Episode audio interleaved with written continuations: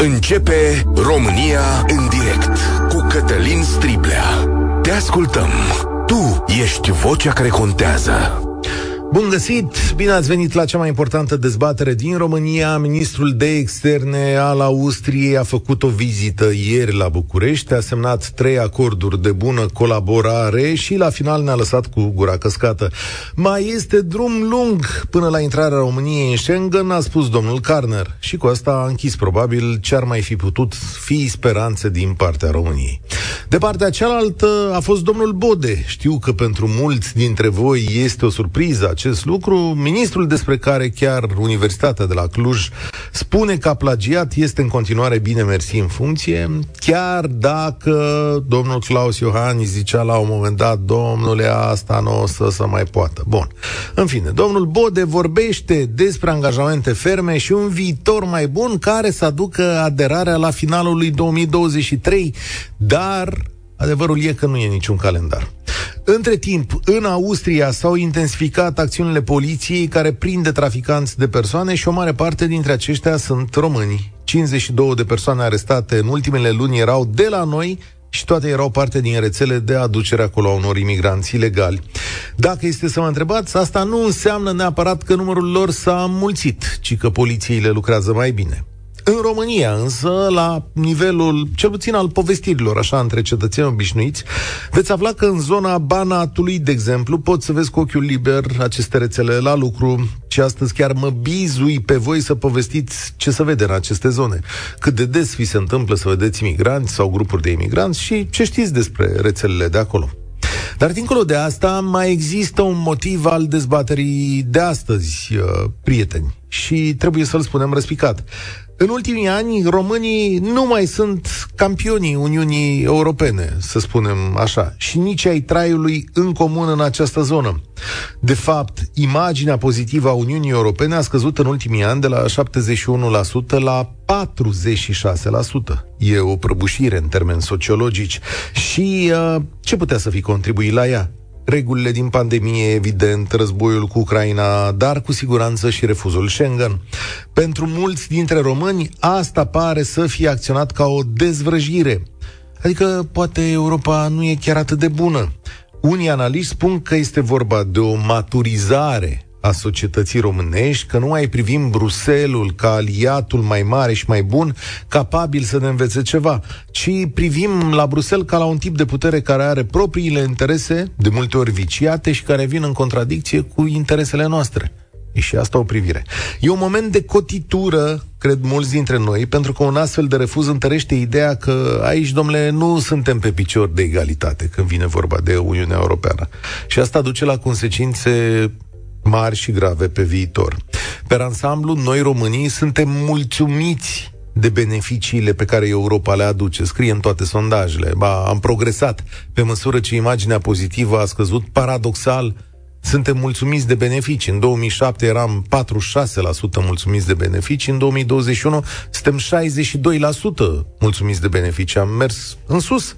Ce să spunem, suntem pe principiu pupă în bot și papăle tot.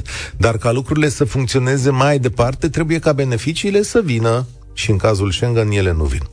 zero trei șapte doi zero șase nouă cinci nouă nouă. Haideți să vă adresez întrebările. Repet, puteți să ne sunați și din străinătate. zero trei șapte doi... Ah, păi, chiar austrieci. zero trei șapte doi zero șase nouă cinci nouă nouă. Credeți că România progresează în chestiunea Schengen? Este această aderare posibilă până la finalul acestui an, cum zice domnul Bode? Este vina României în această situație sau suntem tratați ca cetățeni de rangul doi în această chestiune? Și poate nu de U E, poate de Austria. zero trei șapte doi zero șase nouă cinci nouă nouă. România în direct este și pe Facebook, YouTube, pe TikTok chiar. La radio, la Europa F M, vorbește întâi Ovi. Bine ai venit la noi. Da, bună ziua. Um, m-a auzit? Te ascult, Ovi, bună ziua. Da, deci uh, vreau să fac o scurtă prezentare despre mine ca să, să aveți așa o idee. Ok. uh, Am fost plecat cincisprezece ani în afară. Am fost plecat, uh, deci, uh, mai bine de zece ani în Statele Unite, uh, restul de ani în, uh, în Europa. Soția mea nu e cetățean român, e dintr-o țară est-europeană, așa, nu vreau să dau numele. Okay. Deci cunosc foarte bine, practic, ambele părți, estul și vestul. Întrebarea este, deci de curând am, am revenit în România după doi ani de zile. Uh, mi-am deschis o afacere care din, uh, din fericire nu a funcționat, așa, întâmpinând aici foarte multe probleme și uh, diferențe de mentalitate.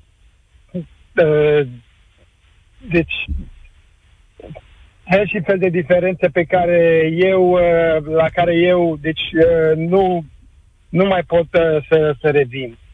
Uh, Revenind la întrebarea dumneavoastră, este că, din punctul meu de vedere, România nu cred că nu cred că uh, uh, merită să fie în Schengen. România nu merită. Respectiv. Ok, deci România da. nu merită și e ok. De da. ce nu merită? Uh, de ce nu merită? Da. Uh,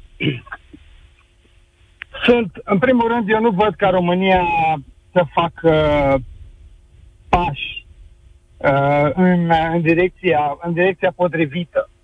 Pe acest subiect, uh, adică... Eu în continuare văd în România foarte mult nepotism, okay. foarte multă corupție. Ok. Uh, poftim? Zic, de acord, te ascult, dar, cum să zic, nu măsoară nepotismul și corupția decât dacă e pe graniță. Să știi, adică în acest caz specific, nimeni nu ne face da. o evaluare în care să spună, băi, românii sunt corupți, că tu, de exemplu, ai avut probleme în afacerea ta cu instituții românești. În acest specific da. caz, evaluarea se face pe serviciile de graniță, adică puteți să ne păziți la graniță sau nu puteți să ne păziți. Asta e evaluarea. Credeți că Schengen nu se face numai pe evaluarea de servicii de graniță? Așa scrie asta la lege. Asta, a, asta scrie la lege. Dacă ei să evalueze întreaga societate românească, și da. să zică, băi, voi sunteți niște corupți? Sigur, da, poți, poți să zici asta, dar să știi că nu există lume perfectă. Adică eu nu cred că există vreo țară perfectă. Nu există lume perfectă, v-am spus, cunosc și vestul și estul. Da. Cunosc. Există corupție peste tot. Da, dar uh, uh, la noi încă mai există corupție la, nivel de, la nivelul de jos. Deci, uh, la nivelul de jos. Și, uh, un Una la mână. A doua la mână, deci, uh, mentalitatea oamenilor. Foarte, o, o, o foarte mare pătură dintre uh, deci, uh, socială de la noi, încă mai, deci, încă mai merge cu mentalitatea de acum treizeci de ani. Uh, ce, deci, uh, lumea care s-a schimbat, în majori, uh, majoritate trăiește în mediul uh, urban. Eu sunt de acord, din, eu sunt de acord cu tine. Mediu, Dragul meu, eu sunt de acord cu tine, așa e. Dar da. nu poți, că tocmai asta spui. E o țară, e o țară mare, îi pedepsești pe toți locuitorii săi. E o țară da. care uh, a făcut și progrese și crede-mă că genul da. ăsta de mentalități pe care le descrii tu, pe principiul ăsta Italia n-ar fi niciodată în Schengen. E mare diferență între Italia și România. La ce? La nivelul că nu se ia șpagă? La, la nivelul că nu se ia șpagă la spital? Sau în alte părți? La orice vreți dumneavoastră. Deci e, e mare. Nu am locuit am, am, în Italia, am locuit într-o altă țară europeană. Dar e la nivel de, de, de sistem. E la nivel de mentalitate. Îți de acord. Uh, okay, nu mă refer la partea, poftim? Eu zic, uh, îți de acord și îți mulțumesc tare mult pentru intervenție, dar îți, uh, cum să zic, da, ai dreptate, e o diferență mare, dar ce evaluăm aici, în această situație? Nu vă mai faceți impresia că uh, țările sunt perfecte. Adică, băi, uh, ce țară, extraordinar. Păi hai să evaluăm pe italieni la corupție. Vreți să evaluăm pe italieni la mafie și la chestiuni de astea? Adică vreți să vedem pe unde să mai omoară judecători de-a lungul timpului, în ce state sunt, cum funcționează rețelele politice acolo? O să facem așa, un scrutin al societății italienești, să vedem. Care sunt mai mafioți? Nu, ăsta e criteriul. Aici avem o problemă punctuală. Este o chestiune legată de granițe, de modul în care funcționează ele. Doar că în relația asta vine un stat și zice: bă, nu ne place, nu ne place. Deci, nu, și nu înțelegem exact de ce nu ne place. Că ne zice, domnule, aduceți o grămadă de imigranți ilegali. E, stai să vezi să numărați imigranți ilegali pe alte uh, zone din, uh, din Europa. Um, Călin, salut, ești la România în direct. Uh, bună ziua tuturor.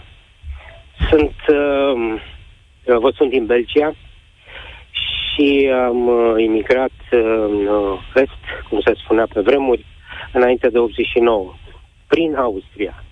Și ceea ce vreau să spun este că și atunci, și cred că și acum, există interese dincolo de problemele corupției sau ce a menționat uh, Ovi. Probabil că sunt încă, vă spune și noastră, există peste tot. În mod evident. Important da, e ca interesul nu... să fie legitim. Bun, și atunci care da. e explicația ta? Explicația mea este ca și atunci, înainte de optzeci și nouă, adică în optzeci și șapte, când am imigrat eu ilegal spre Austria, așa, unde era primul centru la Traiskirchen de azilanți politici, unde se conferea sau nu azilul politic. Nu era obligatoriu să primești azilul politic.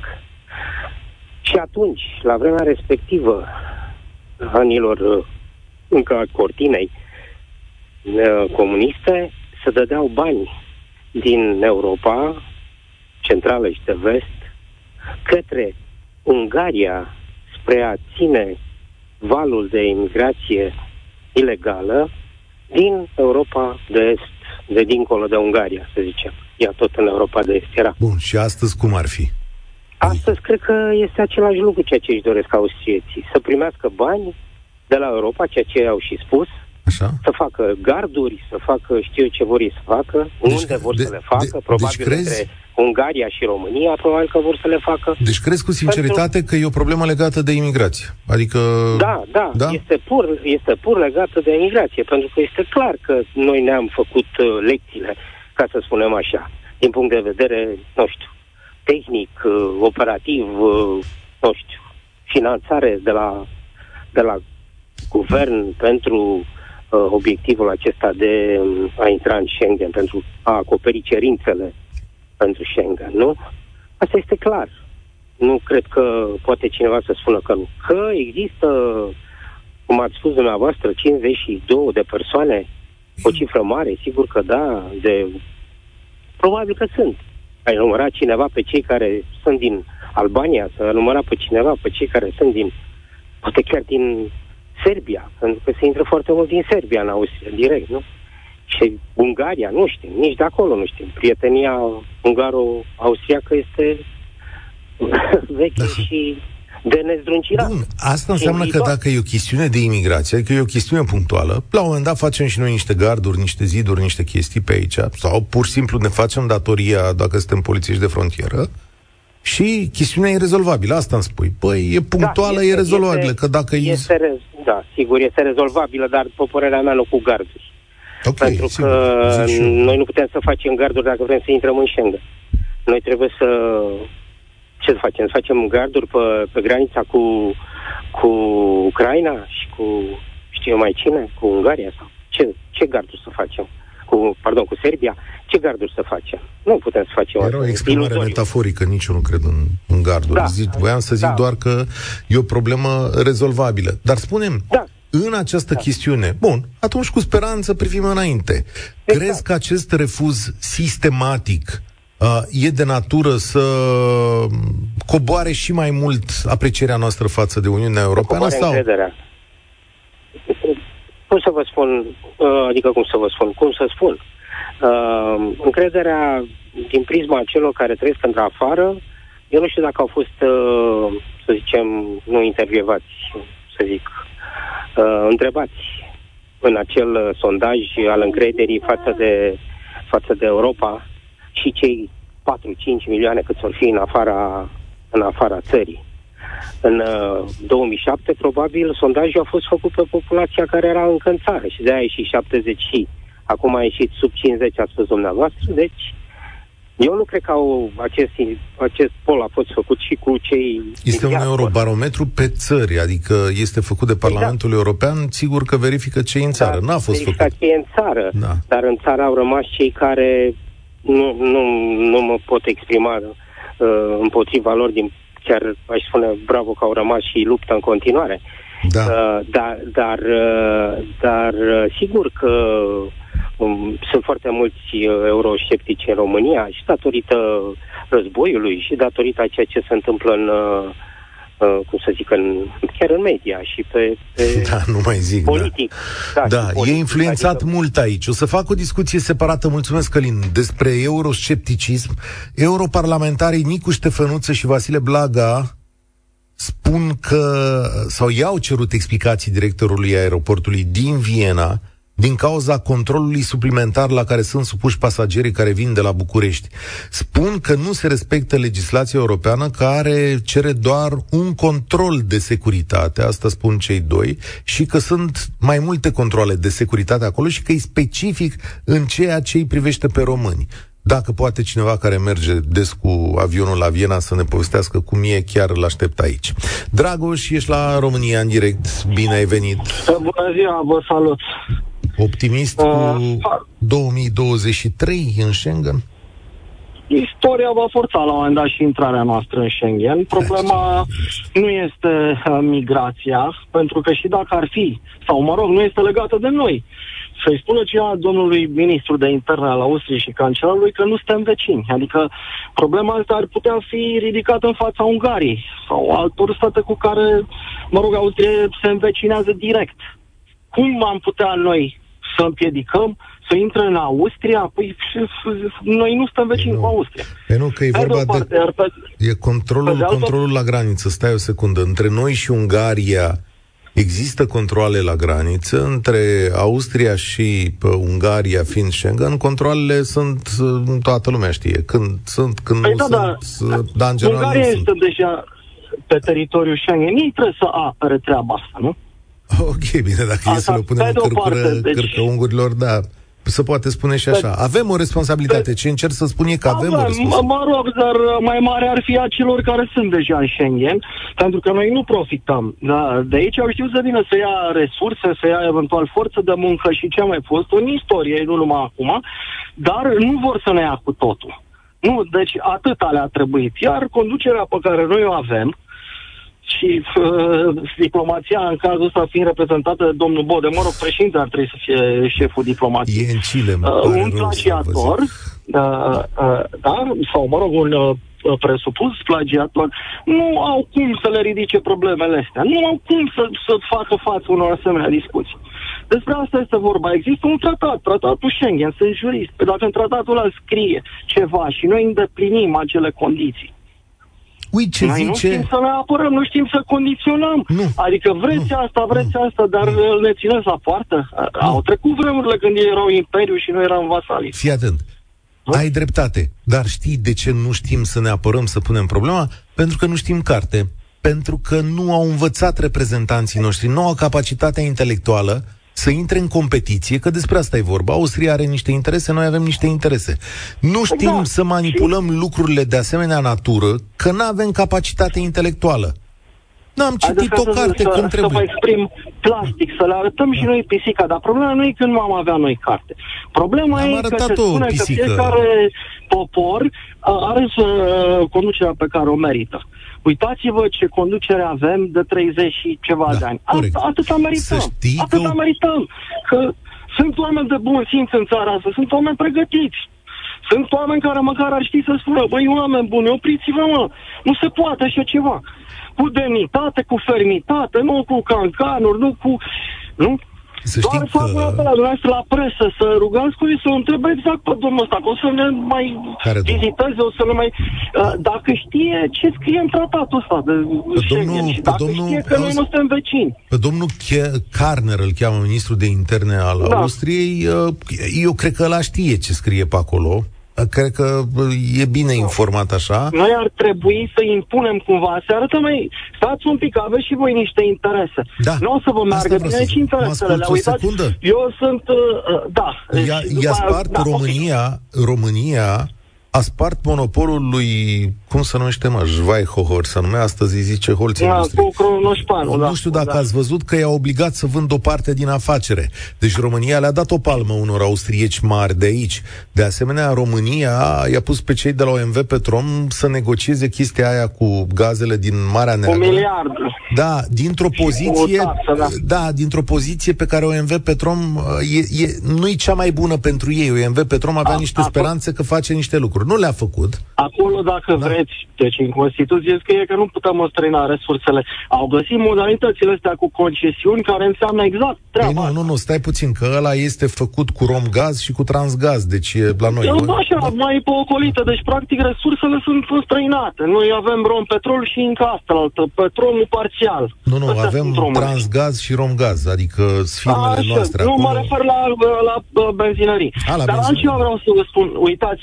Uh, Eu sunt mare uh, amator de schi și um, de când au făcut ceea ce au făcut, îmi este efectiv scârbă, deși e o țară minunată din punctul ăsta de vedere, nu mă pot duce acolo și nu o să mă duc până când nu se va repara treaba asta, pentru că este ce... inadmisibil să ne lăsăm călcați în picioare la infinit. Trebuie să oamenii ăștia, de-aia sunt acolo, de-aia iau salariile astea, domnul uh, premier ăsta pensionar și premier, cum se poate, în ce țară trăim? Înțelegeți că sar de la una la alta. Cum poți să fii pensionar și pre... te pensionează, măi, omule, și du-te premier, uh, capitalizezi, contribui mai mult și revii. Nu se poate așa ceva. Mulțumesc tare mult, îți înțeleg revolta. Domnul Ciucă, când a spus el, domnule, e o chestiune personală asta cu pensia, ați remarcat că s-a oprit toată treaba, cu austeritatea s-a terminat. Deci e o gaură imensă. Și pe aia când au ajuns la pensia lui Ciucă, s-a terminat, domnule, austeritatea. Zice, da, nu putem să facem. A venit Ciolacu, Ciolacu, ce a zis, Ciolacu, cu ceva și a zis, acum, domnule, cine are peste douăzeci și cinci de mii de lei și de la stat, așa, acumul, acolo, gata, noi impozităm pe ăștia. Sunt optzeci și unu de mii de oameni. Mamă, ce ardem. Majoritatea din... Uh, majoritatea. douăzeci și cinci de mii de oameni, da. optzeci și unu de mii de oameni care câștigă peste douăzeci și cinci de mii de lei, majoritatea de la uh, stat. Mamă, ce o să-i ardem pe ăștia. C T P, Cristian Tudor Popescu, zicea de dimineață la uh, judecata de joi că um, cine hotărăște chestiunea Schengen? Reprezentantul unei singure țări. În chestiune sunt două, România și Austria. Una hotărăște soarta celeilalte pe bază de cherem, spune el, fără a avea nici cel mai mic argument acceptat de Uniunea Europeană. Am înțeles și strâmbătatea asta, dar de ce trebuia invitat în România acest craniu vorbitor, spune Cristian Tudor Popescu. În decembrie, Bode zicea că a fost luat prin surprindere. Acum însă nu știa că al de Karner va veni să ne spună gutu vântag, nu știa că puteam să ne dăm noi și în fund și în cap câtă vreme interesul politic personal al ministrului de interne austriac e altul, Schengen verboten pentru România? Da. E o chestiune, practic, a ajuns în o chestiune între două țări. Um, Marian, salut, ești la România în direct. Vă salut, domnul Striblea, mulțumesc pentru invitație, salut cetățenii români din Acum, România ca, și ca să înțeleagă, din Olanda vă salută. Ca să înțeleagă toată lumea, invitația e lansată general, dumneavoastră ați sunat că... Da, nu, da, da nu, vă știu, nu știu cine sunteți, ați sunat okay. la emisiune, vă rog. Da. Am mai fost, am mai fost, Invitat. am mai intervenit în emisiunea noastră și am Așa. plecat de la ultima idee că noi am fost în, în fața Parlamentului de la Haga în decembrie cu alți trei români și am protestat acolo cu privire la Schengen.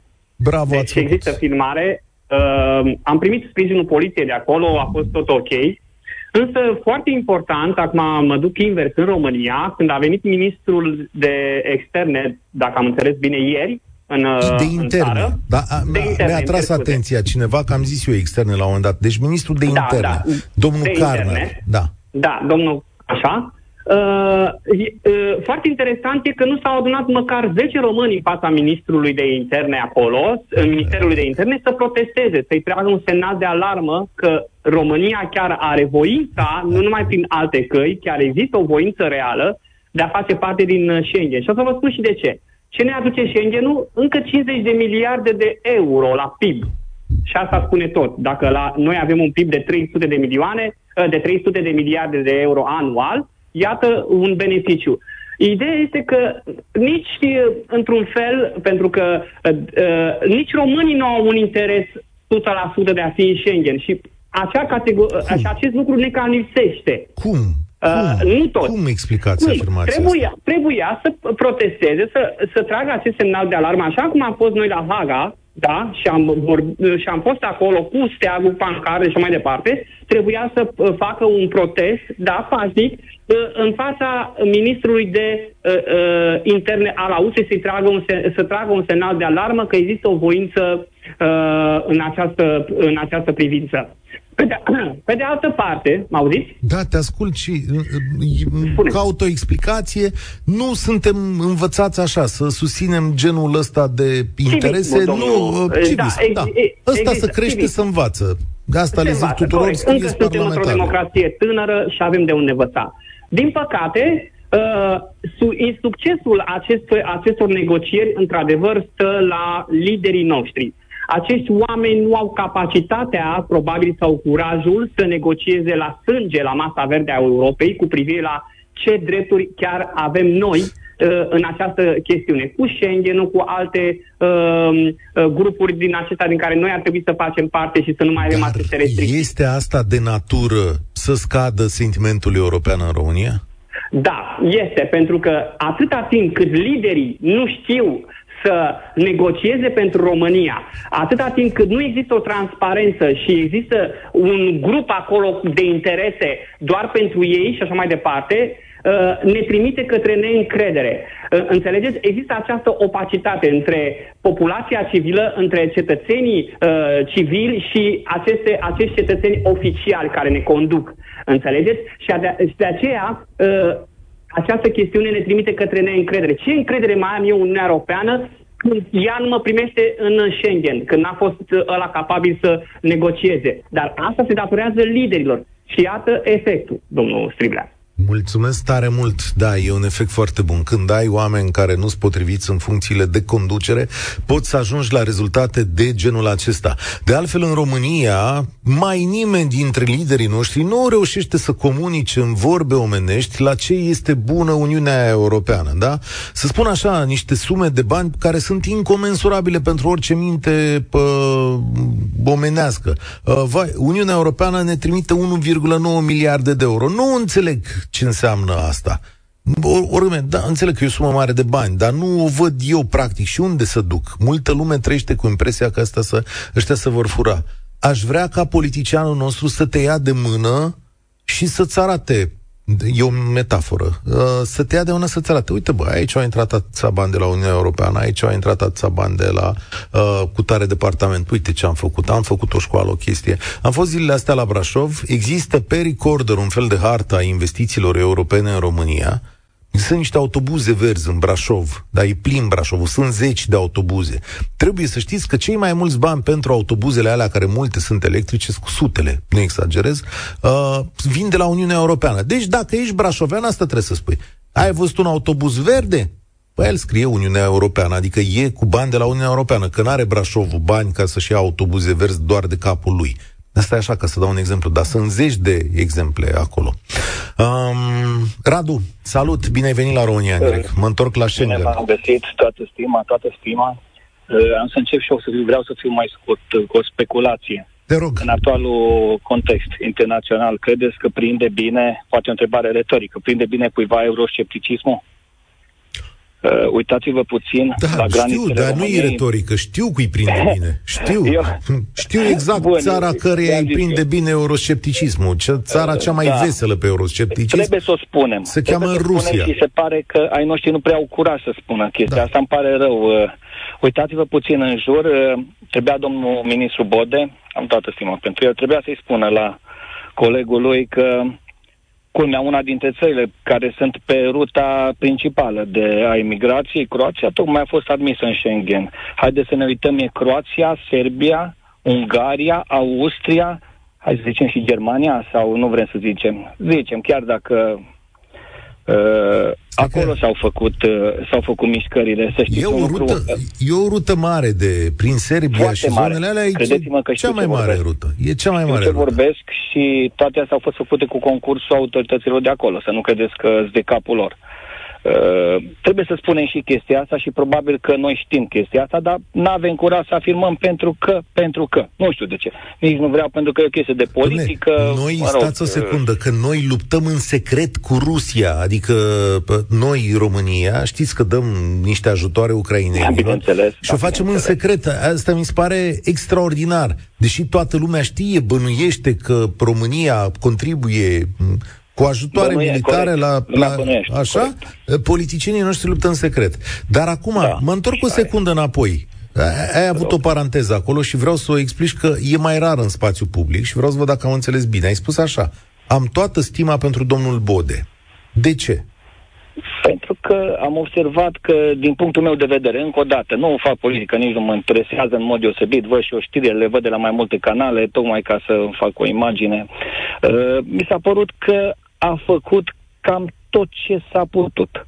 Inclusiv guvernul nostru, să știți, în afară faptului că n-a fost foarte vocal după, după ce nu ne-au acceptat, mie mi s-a părut că au încercat să-și facă, să-și facă treaba.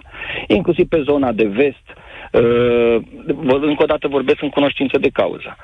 Mergeți, mergeți cumva sau găsiți posibilități, că sunt posibilități media, să vedeți că pe zona de vest e destul de greu de mișcat. Uh, am prieteni care sunt în poliția de frontieră, uh, știu ce, ce se întâmplă adică acolo. Adică tu spui că știu granița ce. nu e permeabilă, că oamenii de acolo e, își fac datoria? E, e, nu există termenul de a nu fi permeabilă deloc. E, e, e foarte bine securizată. E foarte bine okay, securizat. Okay, okay. E foarte bine securizat. Și totuși oamenii, grupurile astea despre care zic austriecii a, cu români, a, a, asta de unde ajung?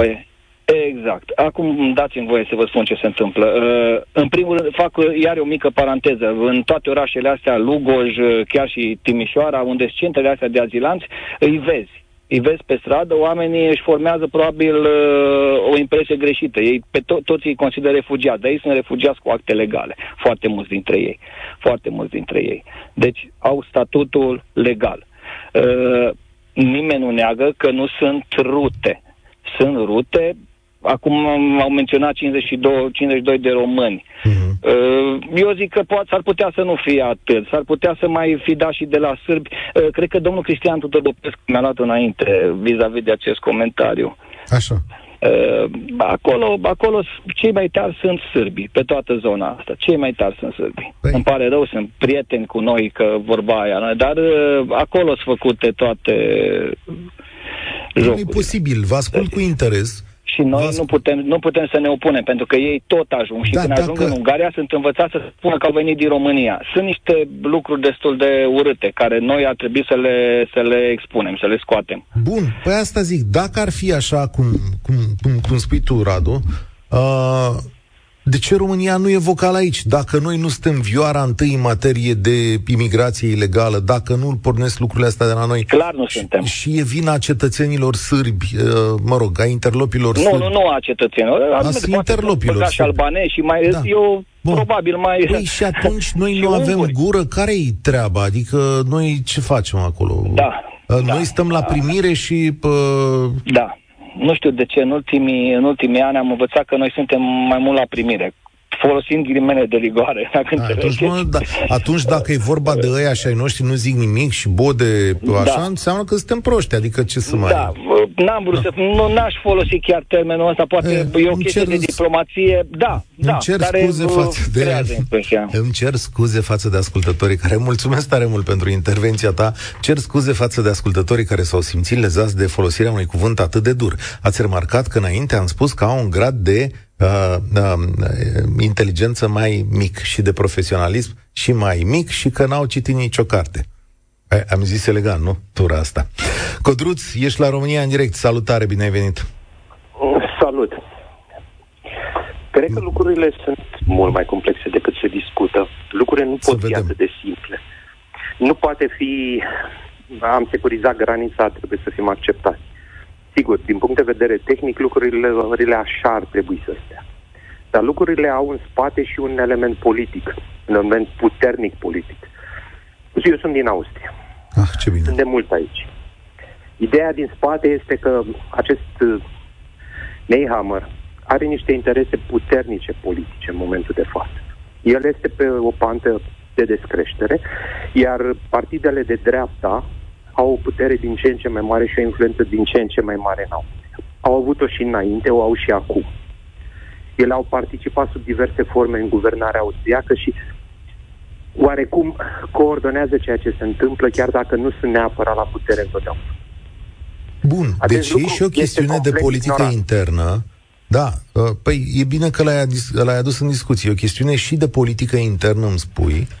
Și ce, aici nu sunt pârghii? Adică politica modernă ne-a arătat că sunt pârghii în care poți să intervii și în zona respectivă, poți să determini diverse atitudini, mai îți găsește aliați pe diverse canale europene care să te susțină, fi având și Nehammer uh, uh, adversari în politica internă, nu? Are, desigur. Întrebarea este, avem politicienii necesari să facă acest lucru? Nu, răspunsul... Sunt mai multe elemente. Răspunsul este nu. Dar vreau să te întreb altceva. Uite, explic, am și eu prieteni trăitori în Austria.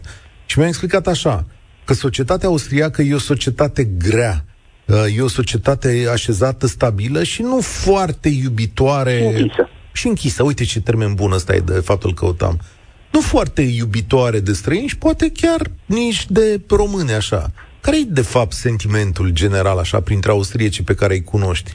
Am să uită la povestea asta, ce văd ei înspre România?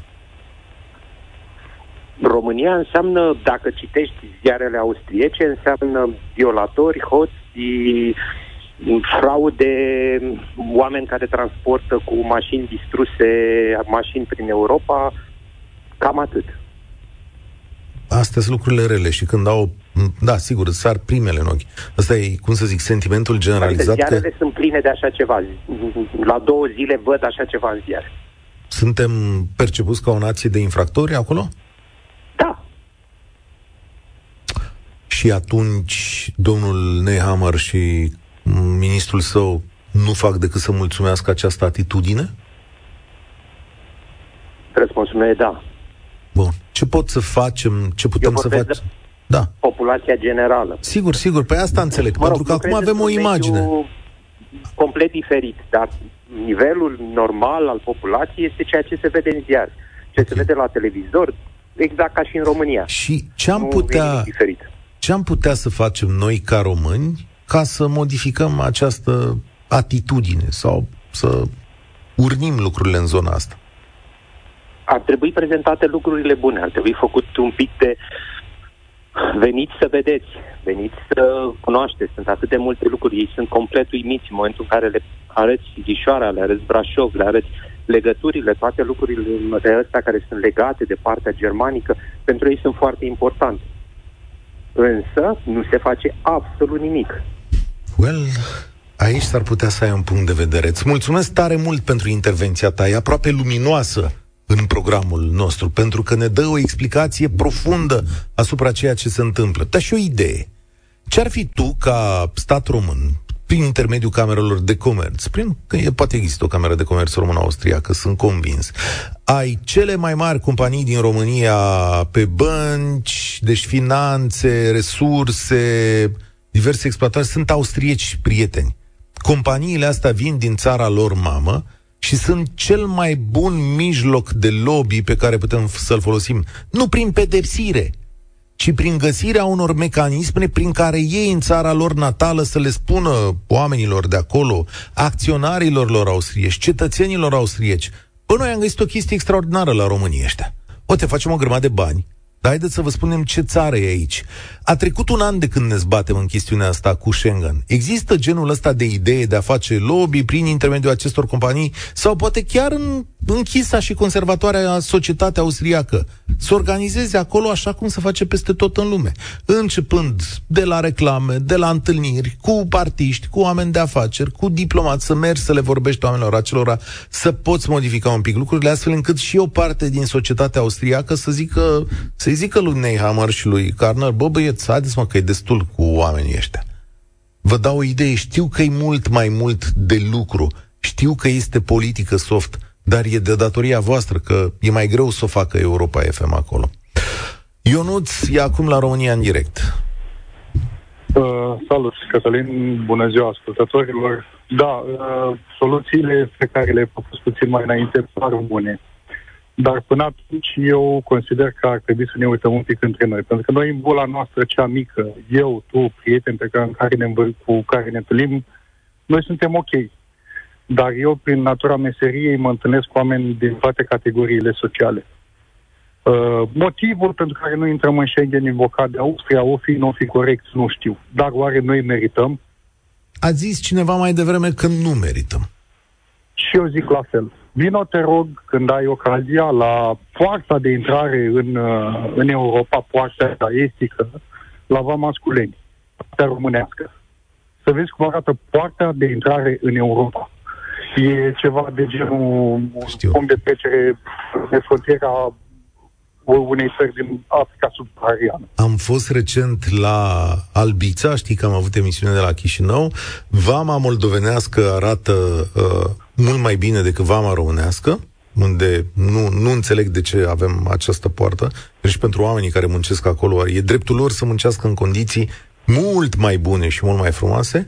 Și uh, cred că cu un an în urmă am fost în partea asta la altă, de acolo nu e poartă de intrare în Europa, e între noi și Bulgaria, la Calafat, unde am găsit o pf, mizerie de nedescris, da. E ceva uluitor. Și cred că, și cred că de aici ar trebui să plecăm. Ar trebui să ne facem un pic de curățenie între noi întâi. Și ar trebui ca intrarea în Schengen să fie, nu știu, muncă, să fie răsplata muncii pe care o facem, Uh, pentru a ne curăța un pic între noi, pentru a, a, a impune niște standarde uh, de, nu știu, de simplă educație. Dar până la urmă și educația, cine o face? O fac niște profesori, o face un sistem și niște profesori care singurele lor cereri la, la, la diferite proteste pe care le fac sunt creșterile salariale și atât. Aceiași profesori care nu promovează uh, examenele astea de, de titularizare. Și atunci noi ce vrem? Vrem în Europa aia bună și frumoasă? Da, eu vreau, că sunt și alți români. Și eu, și eu vreau, dar bola noastră este mică. Hai comparativ să facem... cu bola cealaltă, care este mult mai mare. Ai dreptate. Unde, da. Unde valorile sunt B M W din două mii trei, valoare și așa mai departe. Da, mulțumesc tare mult. Să știți că întotdeauna am zis asta, dar am avut o emisiune am avut o emisiune aici în care ziceam de B M W din două mii trei și că mai bine un Logan cinstit din două mii douăzeci și trei și mi-a zis lumea ce ai mă cu noi. Ai, ai dreptate dintr-un punct de vedere, dar mă zbat și eu pentru românii care chiar merită să fie acolo. Eu nu cred în nații perfecte.